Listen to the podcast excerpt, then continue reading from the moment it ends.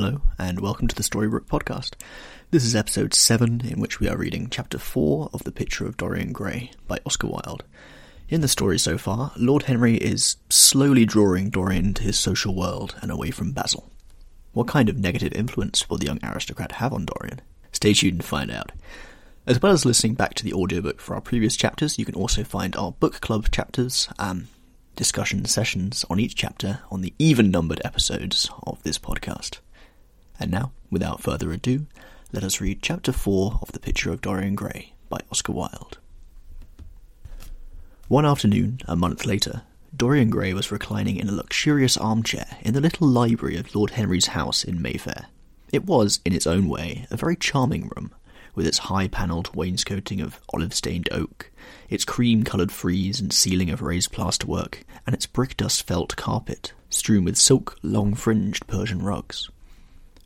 On a tiny satinwood table stood a statuette by Clodion, and beside it lay a copy of Les Saintes Nouvelles. Don't know if I've said that right, apologies to any French people in the room. Bound for Margaret of Valois by Clovis Eve, and powdered with the gilt daisies that the Queen had selected for her device. Some large blue china jars and parrot tulips were ranged on the mantel-shelf, and through the small leaded panes of the window streamed the apricot-coloured light of a summer day in London. Lord Henry had not yet come in.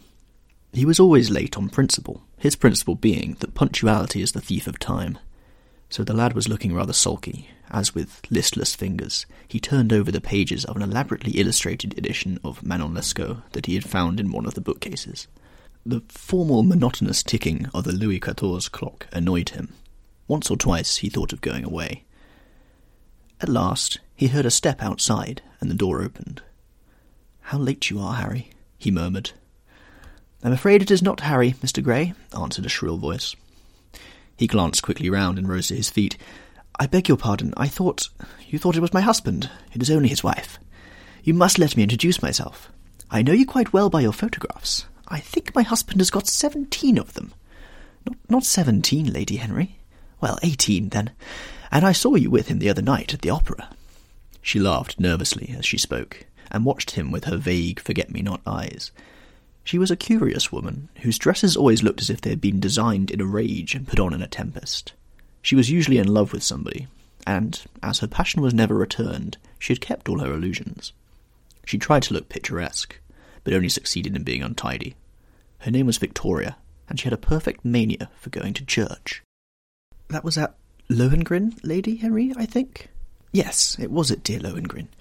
I like Wagner's music better than anybody's. It is so loud that one can talk the whole time without other people hearing what one says. That is a great advantage, don't you think so, Mr. Grey?" The same nervous staccato laugh broke from her thin lips, and her fingers began to play with a long tortoise-shell paper knife. Dorian smiled and shook his head. "I'm afraid I don't think so, Lady Henry. I never talk during music, at least during good music. If one hears bad music, it is one's duty to drown it in conversation." "Ah, that is one of Harry's views, isn't it, Mr. Grey?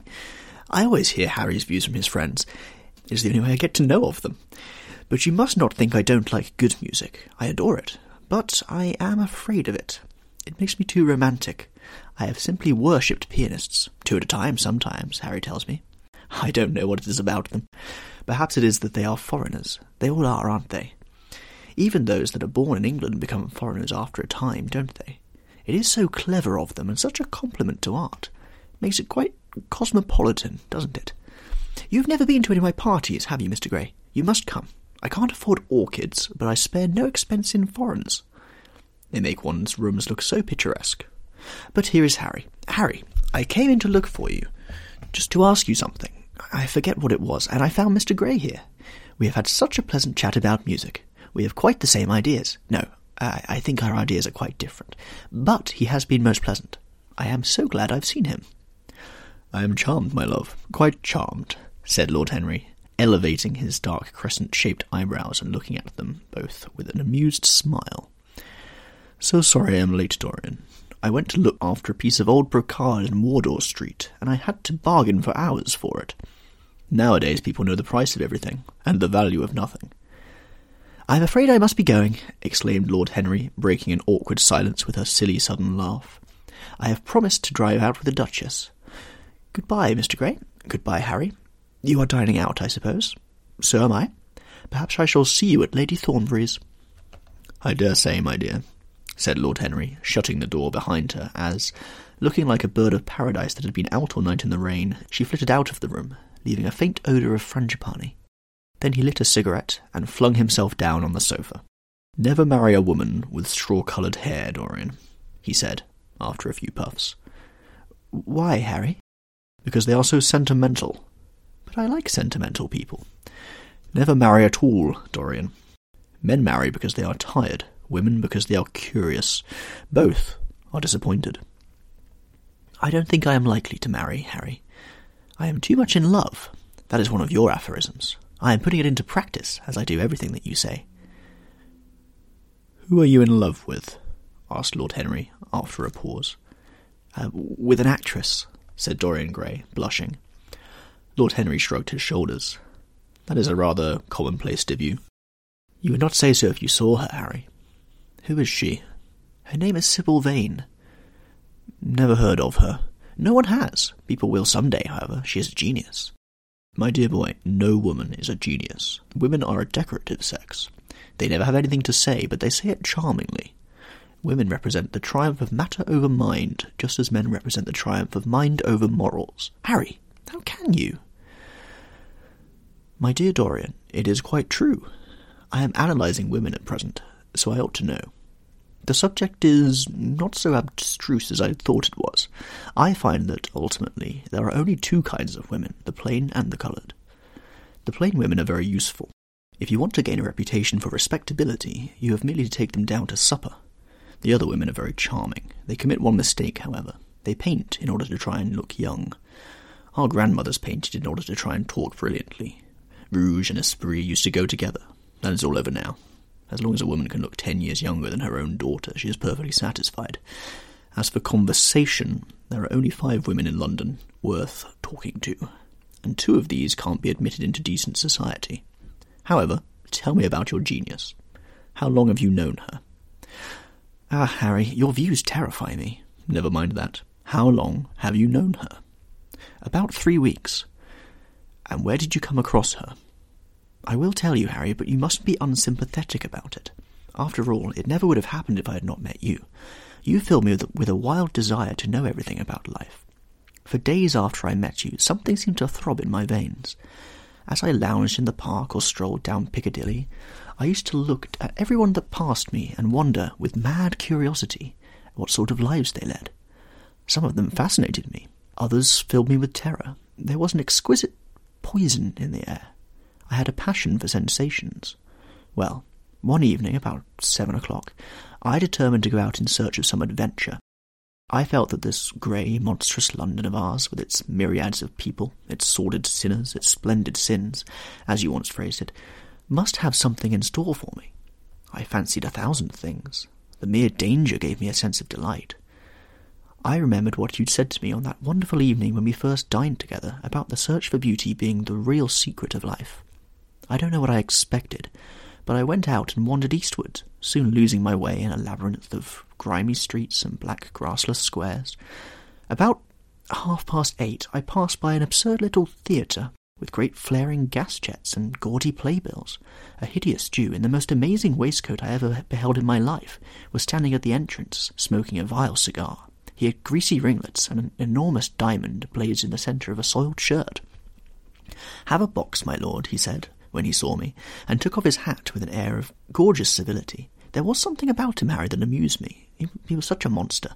You will laugh at me, I know, but I really went in and paid a whole guinea for the stage box.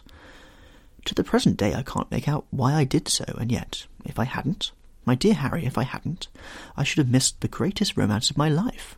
I see you are laughing. It is horrid of you." "I am not laughing, Dorian. At least I am not laughing at you. But you should not say the greatest romance of your life. You should say the first romance of your life. You will always be loved, and you will always be in love with love.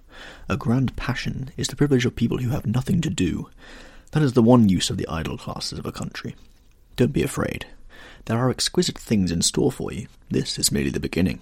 "Do you think my nature so shallow?" cried Dorian Gray angrily. "No, I think your nature so deep." "How do you mean?"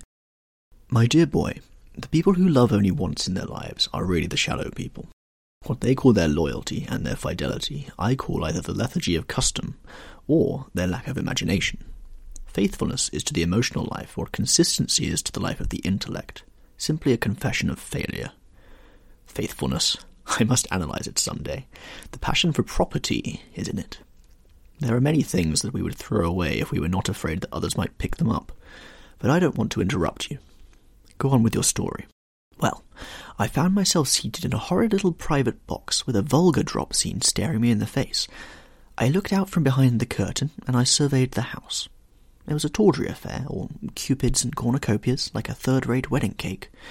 The gallery and pit were fairly full, but the two rows of dingy stalls were quite empty, and there was hardly a person in what I supposed they would call the dress circle. Women went about with oranges and ginger beer, and there was a terrible consumption of nuts going on. It must have been just like the palmy days of the British drama. Just like, so I should fancy, and very depressing. I began to wonder what on earth I should do when I caught sight of the playbill. What do you think the play was, Harry? I should think The Idiot Boy, or Dumb but Innocent. Our fathers used to like that sort of piece, I believe. The longer I live, Dorian, the more keenly I feel that whatever was good enough for our fathers is not good enough for us. In art, as in politics, les grands-pères ont toujours tort. This play was good enough for us, Harry. It was Romeo and Juliet. I must admit that I was rather annoyed at the idea of seeing Shakespeare done in that wretched hole of a place. Still, I felt interested in a sort of a way. At any rate, I determined to wait for the first act. There was a dreadful orchestra, presided over by a young Hebrew who sat at a cracked piano, that nearly drove me away, but at last the drop scene was drawn up, and the play began. Romeo was a stout elderly gentleman with corked eyebrows, a husky tragedy voice, and a figure like a beer barrel. Mercutio was almost as bad. He was played by the low comedian, who had introduced gags of his own and was on most friendly terms with the pit. They were both as grotesque as the scenery, and that looked as if it had come out of a country booth. But Juliet, Harry, imagine a girl, hardly 17 years of age, with a little flower-like face, a small Greek head with plaited coils of dark brown hair, eyes that were violet wells of passion, lips that were like the petals of a rose. She was the loveliest thing I'd ever seen in my life. You said to me once that pathos left you unmoved, but that beauty, mere beauty, could fill your eyes with tears. I tell you, Harry, I could hardly see this girl for the mist of tears that came across me. And her voice. Never have I heard such a voice. It was very low at first, with deep, mellow notes that seemed to fall singly upon one's ear. Then it became louder, and sounded like a flute or a distant hautboy. In the garden scene it had all the tremulous ecstasy that one hears just before dawn, when nightingales are singing. There were moments, later on, when it had the wild passion of violins. You know how a voice can stir one. Your voice and the voice of Sibyl Vane are the two things I shall never forget. When I close my eyes, I hear them, and each of them says something different. I don't know which to follow. Why should I not love her? Harry, I do love her. She is everything to me in life. Night after night, I go to see her play. One evening she is Rosalind, and the next evening she is Imogen. I have seen her die in the gloom of an Italian tomb, sucking the poison from her lover's lips. I have watched her wandering through the forest of Arden, disguised as a pretty boy in hose and doublet and dainty cap. She has been mad, and has come in the presence of a guilty king, and given him rue to wear, and bitter herbs to taste of. She has been innocent, and the black hands of jealousy have crushed her reed-like throat. I have seen her in every age, and in every costume. Ordinary women never appeal to one's imagination. They are limited to their century. No glamour ever transfigures them. One knows their minds as easily as one knows their bonnets. One can always find them. There is no mystery in any of them. They ride the park in the morning and chatter at tea parties in the afternoon. They have their stereotyped smile and their fashionable manner. They are quite obvious. But an actress, how different an actress is. Harry, why didn't you tell me that the only thing worth loving is an actress? Because I have loved so many of them, Dorian. Oh yes, horrid people with dyed hair and painted faces. Don't run down dyed hair and painted faces. There is an extraordinary charm in them sometimes, said Lord Henry. I wish now I had not told you about Sibyl Vane. You could not have helped telling me, Dorian. All through your life you will tell me everything that you do. Yes, Harry, I believe that is true. I cannot help telling you things. You have a curious influence over me. If I ever did a crime, I would come and confess it to you. you would understand me. People like you, the willful sunbeams of life, don't commit crimes, Dorian. But I am much obliged for the compliment all the same. Now, tell me. Reach me the matches like a good boy. Thanks. What are your actual relations with Sibyl Vane? Dorian Gray leapt to his feet with flushed cheeks and burning eyes. Harry, Sibyl Vane is sacred. It is only the sacred things that are worth touching, Dorian, said Lord Henry, with a strange touch of pathos in his voice. But why should you be annoyed? I suppose she will belong to you some day. When one is in love, one always begins by deceiving oneself, and one always ends by deceiving others. That is what the world calls a romance. You know her, at any rate, I suppose. Of course I know her. On the first night I was at the theatre, the horrid old Jew came round the box after the performance was over and offered to take me behind the scenes and introduce me to her. I was furious with him and told him that Juliet had been dead for hundreds of years and that her body was lying in a marble tomb in Verona. I think, from his blank look of amazement, that he was under the impression I had taken too much champagne or something. I am not surprised. Then he asked me if I wrote for any of the newspapers. I told him I never even read them. He seemed terribly disappointed at that, and confided to me that all the dramatic critics were in a conspiracy against him, and that they were every one of them to be bought. I should not wonder if he was quite right there, but, on the other hand, judging from their appearance, most of them cannot at all be expensive. Well, he seemed to think that they were beyond his means, laughed Dorian. By this time, however, the lights were being put out in the theatre, and I had to go. He wanted me to try some cigars that he strongly recommended, and I declined. The next night, of course, I arrived at the place again. When he saw me, he made me a low bow and assured that I was a munificent patron of art. He was a most offensive brute, although he had an extraordinary passion for Shakespeare. He told me once, with an air of pride, that his 5 bankruptcies were entirely due to the bard, as he insisted on calling him. He seemed to think it a distinction. It is a distinction, my dear Dorian, a great distinction. Most people become bankrupt through having invested too heavily in the prose of life. To have ruined oneself over poetry is an honour. But when did you first speak to Miss Sibyl Vane? The third night. She had been playing Rosalind. I could not help going round. I had thrown her some flowers, and she had looked at me, or at least I fancied that she had. The old Jew was persistent. He seemed determined to take me behind, so I consented. It was curious, my not wanting to know her, wasn't it? No, I don't think so. My dear Harry, why? I will tell you some other time. Now I want to know about the girl. Sibyl, oh, she was so shy and so gentle. There is something of a child about her. Her eyes opened wide in exquisite wonder when I told her what I thought of her performance, and she seemed quite unconscious of her power. I think we were both rather nervous. The old Jew stood grinning at the doorway of the dusty green room, making elaborate speeches about us both, while we stood looking at each other like children. He would insist on calling me my lord, so I had to assure Sibyl that I was not anything of the kind. She quite simply said to me, "You look more like a prince. I must call you Prince Charming." Upon my word, Dorian, Miss Sibyl knows how to play compliments. You don't understand her, Harry. She regarded me as merely a person in a play. She knows nothing of life. She lives with her mother, a faded, tired woman who played Lady Capulet in a sort of magenta dressing wrapper on the first night, and looks as if she had seen better days. I know that look. It depresses me, murmured Lord Henry, examining his rings. The Jew wanted to tell me her history, but I said it did not interest me. You were quite right. There is always something infinitely mean about other people's tragedies. Sibyl is the only thing I care about. What is it to me where she came from? From her little head to her little feet, she is absolutely and entirely divine. Every night of my life I go to see her act, and every night she is more marvellous. That is the reason, I suppose, that you never dine with me now. I thought you must have some curious romance on hand. You have, but it is not quite what I expected. My dear Harry, we either lunch or sup together every day, and I have been to the opera with you several times, said Dorian, opening his blue eyes in wonder. You always come dreadfully late. Well, I can't help going to see Sibyl play, he cried, even if it is only for a single act. I get hungry for her presence, and when I think of the wonderful soul that is hidden away in that little ivory body, I am filled with awe. You can dine with me tonight, Dorian, can't you? He shook his head. Tonight she is Imogen, he answered, and tomorrow night she'll be Juliet. When is she Sibyl Vane? Never. I congratulate you. How horrid you are. She is all the great heroines of the world in one. She is more than an individual. You laugh, but I tell you she has genius. I love her, and I must make her love me. You, who know all the secrets of life, tell me how to charm Sibyl Vane to love me. I want to make Romeo jealous. I want the dead lovers of the world to hear our laughter and to grow sad.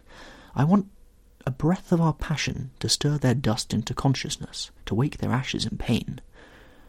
My God, Harry, how I worship her." He was walking up and down the room as he spoke. Hectic spots of red burned on his cheeks. He was terribly excited. Lord Henry watched him with a subtle sense of pleasure. How different he was now from the shy, frightened boy he had met in Basil Hallward's studio. His nature had developed like a flower, had borne blossoms of scarlet flame. Out of its secret hiding-place had crept his soul, and desire had come to meet it on the way. "And what do you propose to do?" said Lord Henry at last. "I want you and Basil to come with me some night and see her act. I have not the slightest fear of the result. You are certain to acknowledge her genius. Then we must get her out of the Jew's hands. She is bound to him for 3 years, at least for 2 years and 8 months from the present time. I shall have to pay him something, of course. When all that is settled, I shall take a West End theatre and bring her out properly. She will make the world as mad as she has made me." "That would be impossible, my dear boy." "No, yes, she will. She has not merely consummate art instinct in her, but she has personality also, and you have often told me that it is personalities, not principles, that move the age." "Well, what night shall we go?" "Let me see. Today is Tuesday. Let us fix tomorrow. She plays Juliet tomorrow." "All right, the Bristol at 8 o'clock, and I will get Basil." "Not 8, Harry, please. 6:30. We must be there before the curtain rises. You must see her in the first act, where she meets Romeo." "6:30? What an hour! It'll be like having a meat tea or reading an English novel. It must be 7. No gentleman dines before 7. Shall you see Basil between this and then, or shall I write to him?" "Dear Basil, I have not laid eyes on him for a week.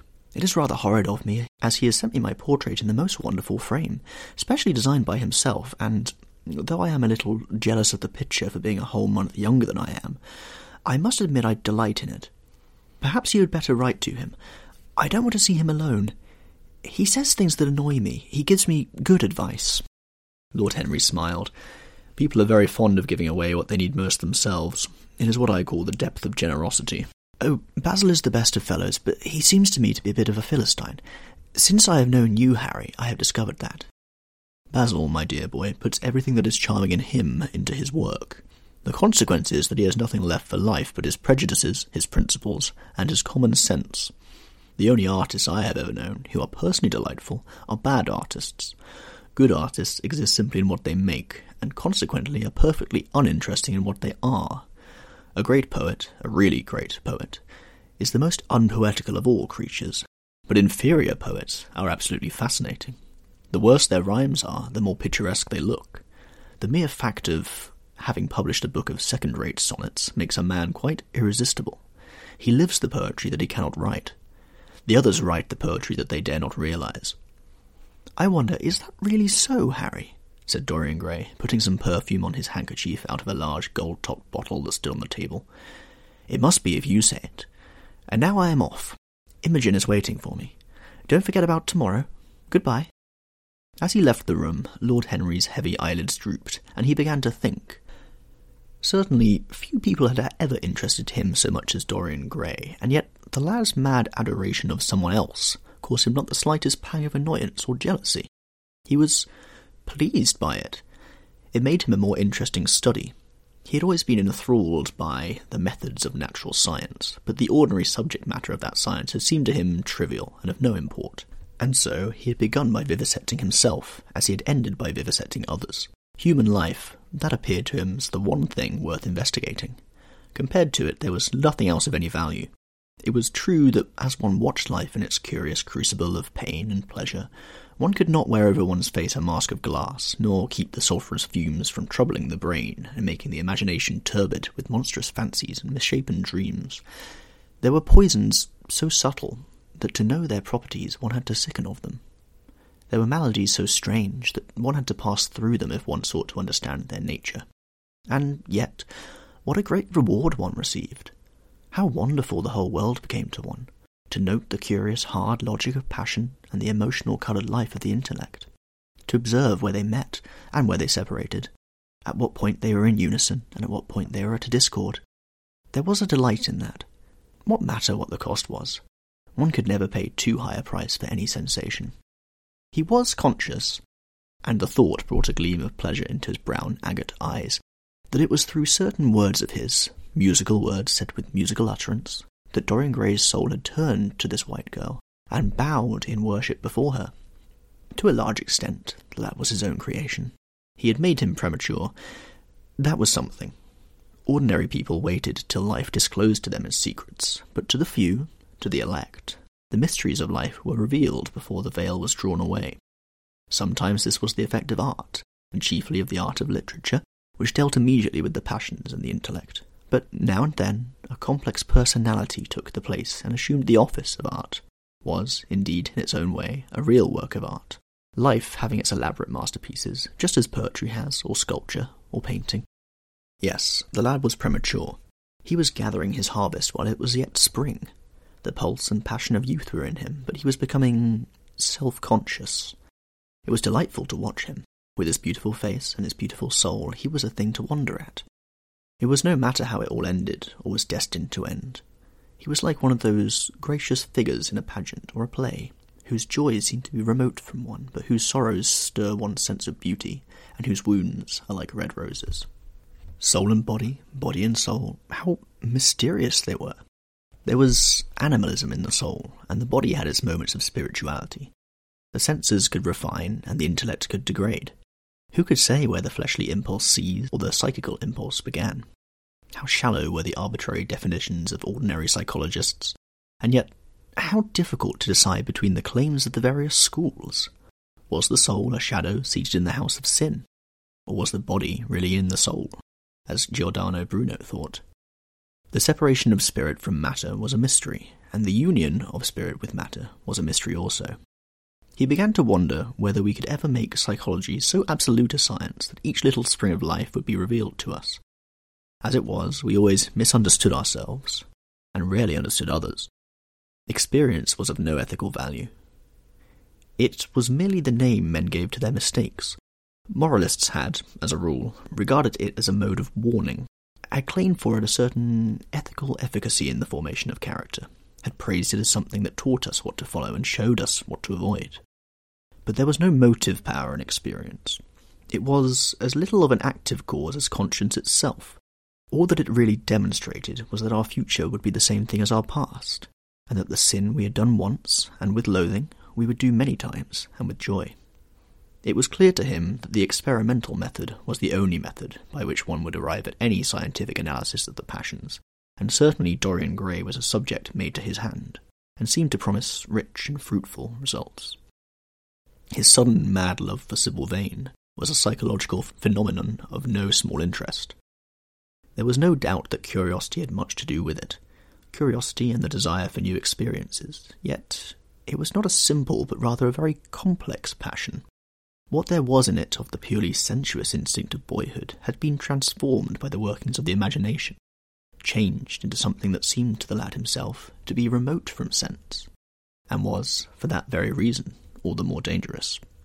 It was the passions about whose origin we deceived ourselves that tyrannized most strongly over us. Our weakest motives were those of whose nature we were conscious. It often happened that, when we thought we were experimenting on others, we were really experimenting on ourselves. While Lord Henry sat dreaming on these things, a knock came to the door and his valet entered, and reminded him it was time to dress for dinner. He got up and looked out into the street. The sunset had smitten to scarlet gold the upper windows of the houses opposite. The panes glowed like plates of heated metal. The sky above was like a faded rose. He thought of his friend's young, fiery-coloured life, and wondered how it was all going to end. When he arrived home, about 12:30 of the clock, he saw a telegram lie on the hall table. He opened it, and found it was from Dorian Gray. It was to tell him he was engaged to be married to Sibyl Vane. This has been Chapter 4 of The Picture of Dorian Gray by Oscar Wilde. The Picture of Dorian Gray was first published as a novel in 1891, and as such is now in the public domain. The Storybook Podcast exerts no undue rights over the content that you have just heard. Thank you for listening, and I hope to see you next episode for our book club discussion of Chapter 4. Goodbye.